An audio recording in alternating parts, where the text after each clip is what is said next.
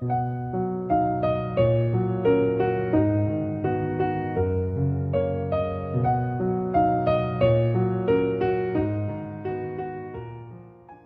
爱的听众朋友，大家晚上好，这里是喜马拉雅都市夜归人每周二的明日梦想家，我是主播叶风，夜晚的夜，微风的风。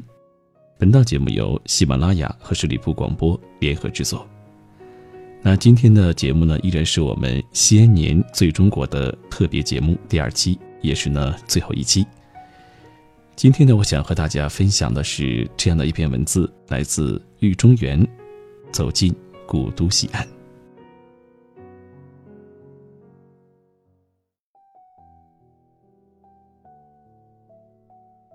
离开西安已经一个多月了，从西安回到南方，就一直想写一篇关于西安的文章。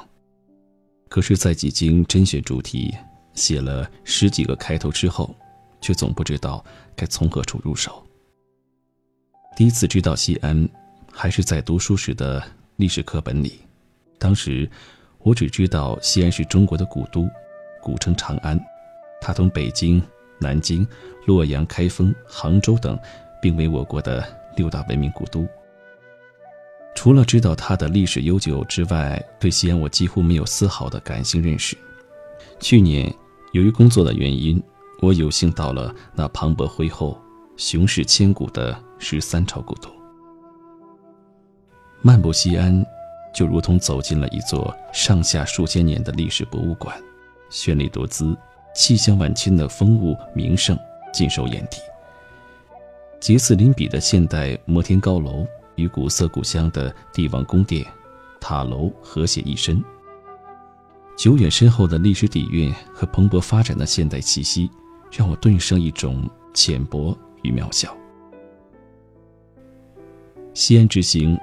我把它当做一种朝觐之旅，在这里，我切身感受到中华文明传承的历史脉搏，从中探索历代帝王在这里延生发迹的历史秘密。黄河之水天上来，在黄土高原一泻千里，奔腾不息。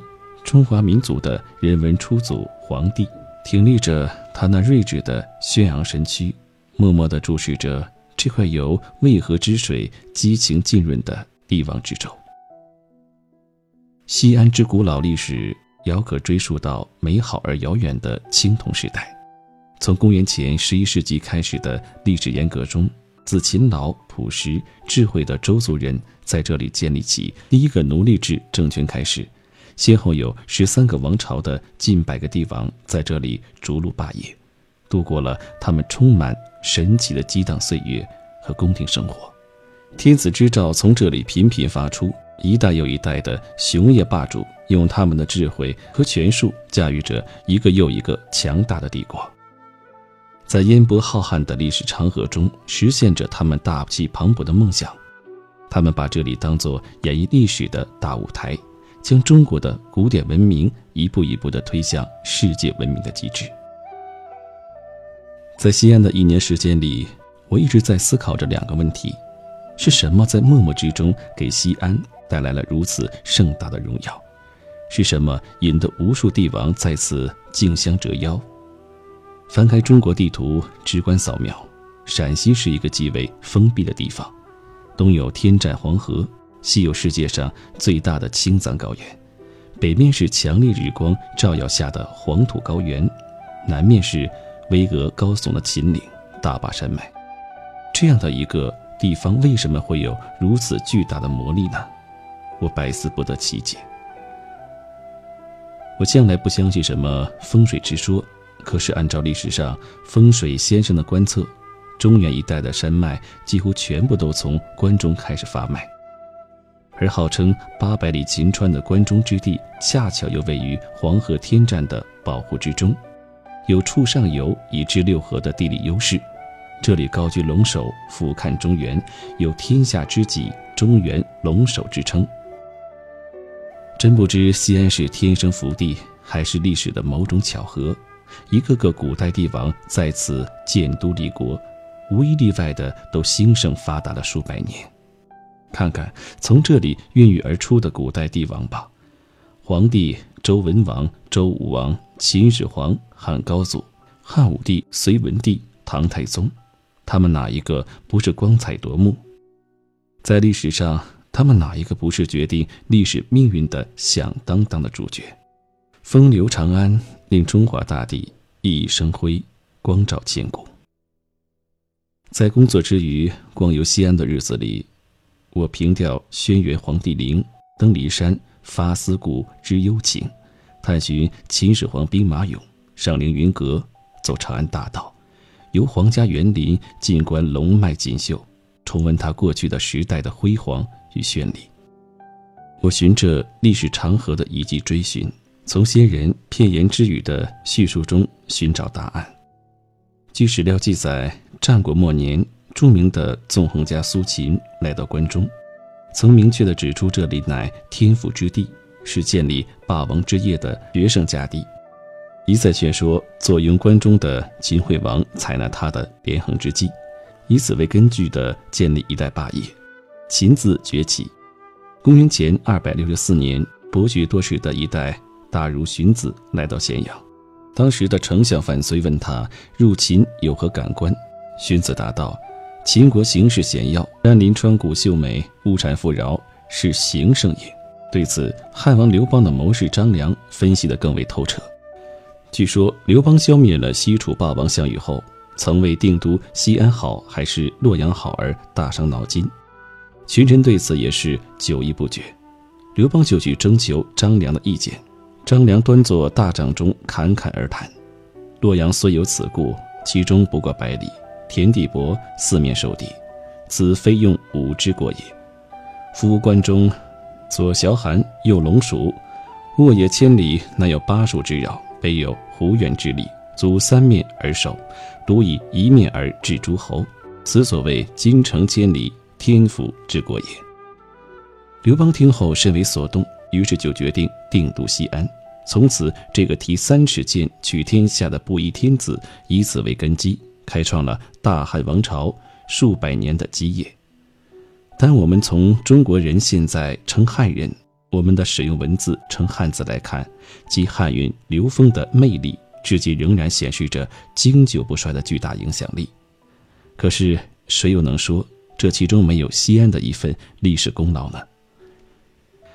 在稍后的历史长河中，西安为无数的帝王霸主所钟情。我想。古代西安经济上的沃野富饶，军事上退守自如，大概应该是其中最为重要的一个原因了吧。俗话说“一方水土养一方人”，我家居四川，特别是对四川的成都尤为熟悉。我曾仔细地观察过西安人和成都人的眼睛，西安人无论男女，目光显得很深沉，里面透露出的执着与刚毅。就像从地下挖出的秦兵马俑，而成都人的眼睛则不同，成都人的眼睛是水汪汪的，眼珠是顾盼生辉的，就像秀丽的巴山蜀水，里面明显的带着许多灵气。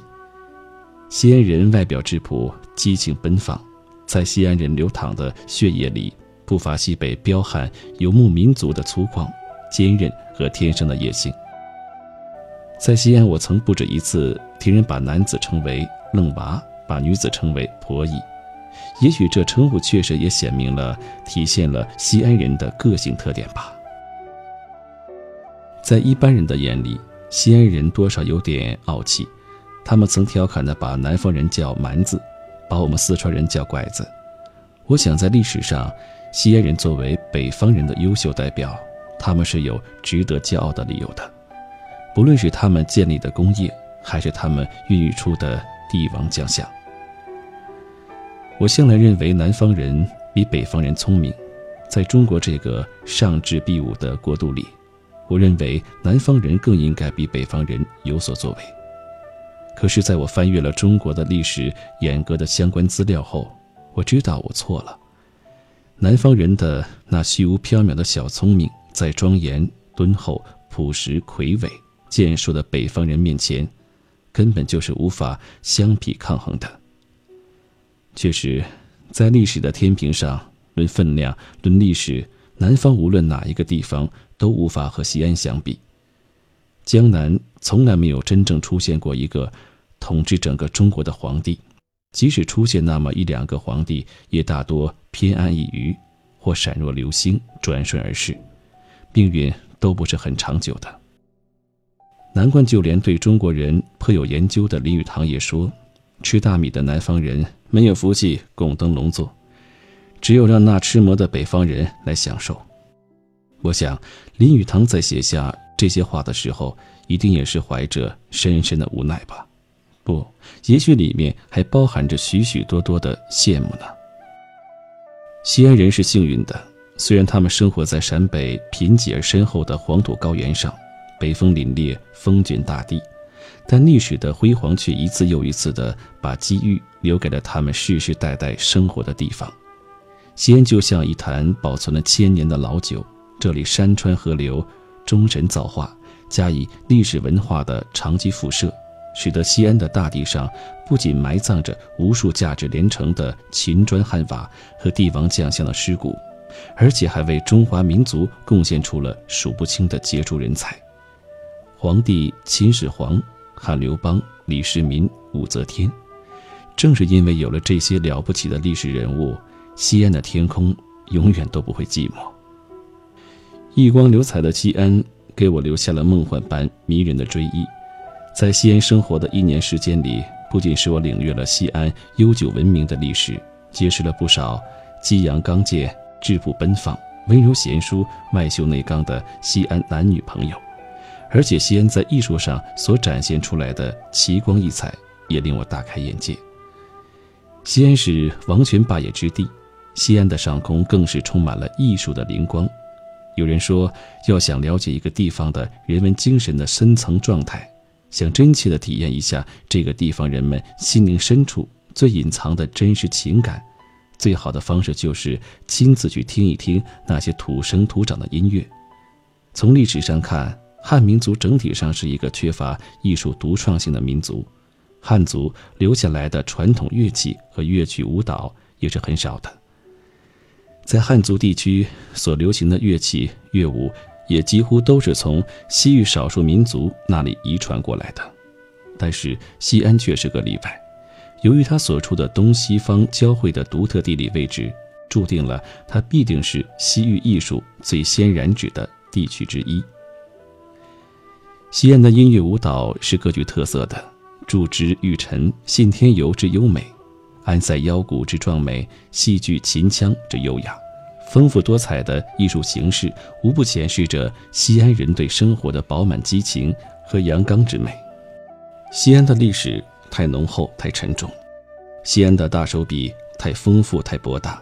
随便列举一个地方，其硕大巍峨的光辉几乎都能照亮整个世界。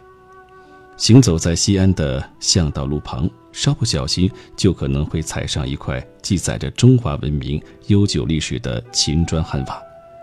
西安的风景名胜也太多：兵马俑、华清池、大雁塔、兴晋宫、凌云阁、曲江池、芙蓉园、月游园、大明宫，数不尽数，书不尽书。让我在西安的那段时间里，无论在感官上还是在精神上，我都获得了极大的满足。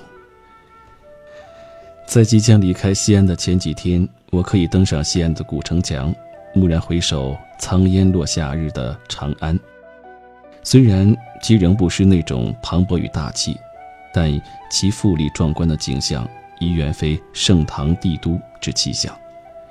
穿过历史深邃的时空长廊，俯身拾起几块陈旧的化石像，关中的一切无不给人以美人迟暮之感。写到这里，我觉得有一个诗人的名字我不得不提起，他就是唐代仙才幽冥的大诗人李商隐。他在当年登上乐游原，眺望唐安盛况空前的伟大气象时，曾给我们留下了四句平平淡淡的诗句：“向晚亦不是驱车登古原，夕阳无限好，只是近黄昏。”抚今追昔。李商隐的这几句看似平淡的吟唱，仿佛冥冥之中对西安的气数和盛唐帝国的万事万物做了某种忧伤的暗示。也许这就是人们所常说的历史游戏和文明变更的轮回吧。昔日那个万商云集、世人朝拜尊仰的经济文化圣地西安，在历史的暮色中渐渐褪去了荣光。它留在西安人心头的是沉甸甸的惆怅和无可奈何的喟叹。然而，随着我们西部大开发号角的吹响，新的西安因城市便利的交通枢纽地位和悠久的历史文化积淀，我想再过若干年，西安依旧会重温先人的伟大与辉煌。好了，听众朋友们，那么听完这篇文字，可见作者呢对西安应该是充满了深情与热爱的。那么近两年。随着“西安年最中国”口号的提出呢，我们可以看到了昔日大唐盛世的影子。西安的发展也是一年的比一年更好。那如果你想感受中华上下五千年的文明历史，想感受一下现代西安的魅力以及呢美食，春暖花开的时候呢，可以去西安看一看。那这个时候呢，西安青龙寺的樱花也已经即将开了。好了，那我们今天的都市夜归人就到这里。那如果你想听到我更多的节目，可以在喜马拉雅搜索“夜风大大”，夜晚的夜，微风的风，夜风大大，关注这个账号。